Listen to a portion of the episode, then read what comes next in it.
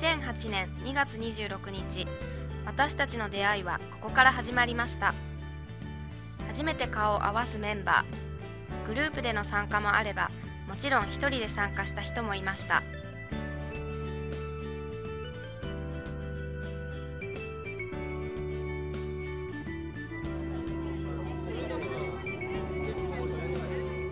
まずは自己紹介。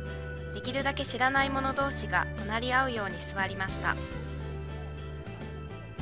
先生も学生に混じっています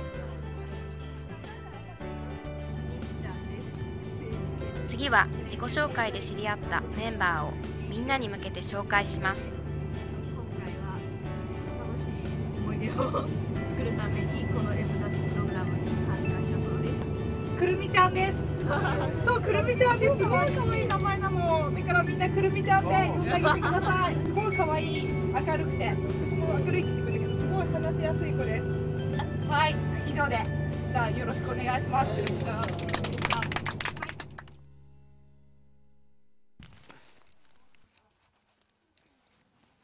彼がつけているのはスノーシューこれをつければ深い雪の中でも歩けるという優れものどうですかスノーシューの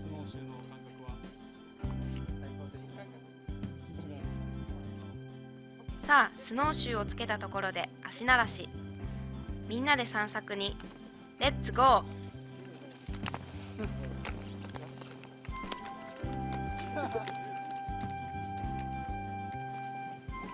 いやこれね大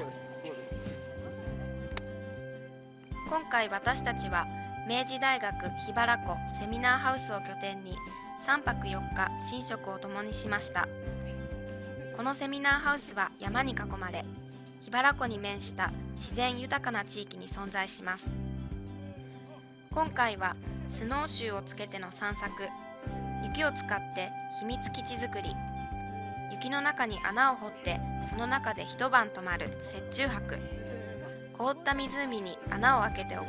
ワカサギ釣りを楽しみました。この地域はサラサラのパウダースノースキースノーボードにはいいけれどサラサラすぎてなかなか固まらず雪だるまを作るには一苦労これだけ大きくできたのはみんなの息が一つになったからですはい、通ります。はい、チーズ。その他にもこのプログラムでは学生自身が考えてやりたいことをやれる自由時間もたっぷりと用意されています実際彼女も家からちょっとした用具を持ち込んで自由時間に友達と面白いものを作っていました。ねえねえ何作ってるの？撮影スタッフには完成後のお楽しみということで教えてもらえませんでした。先生もお手伝いだいぶ形ができてきました。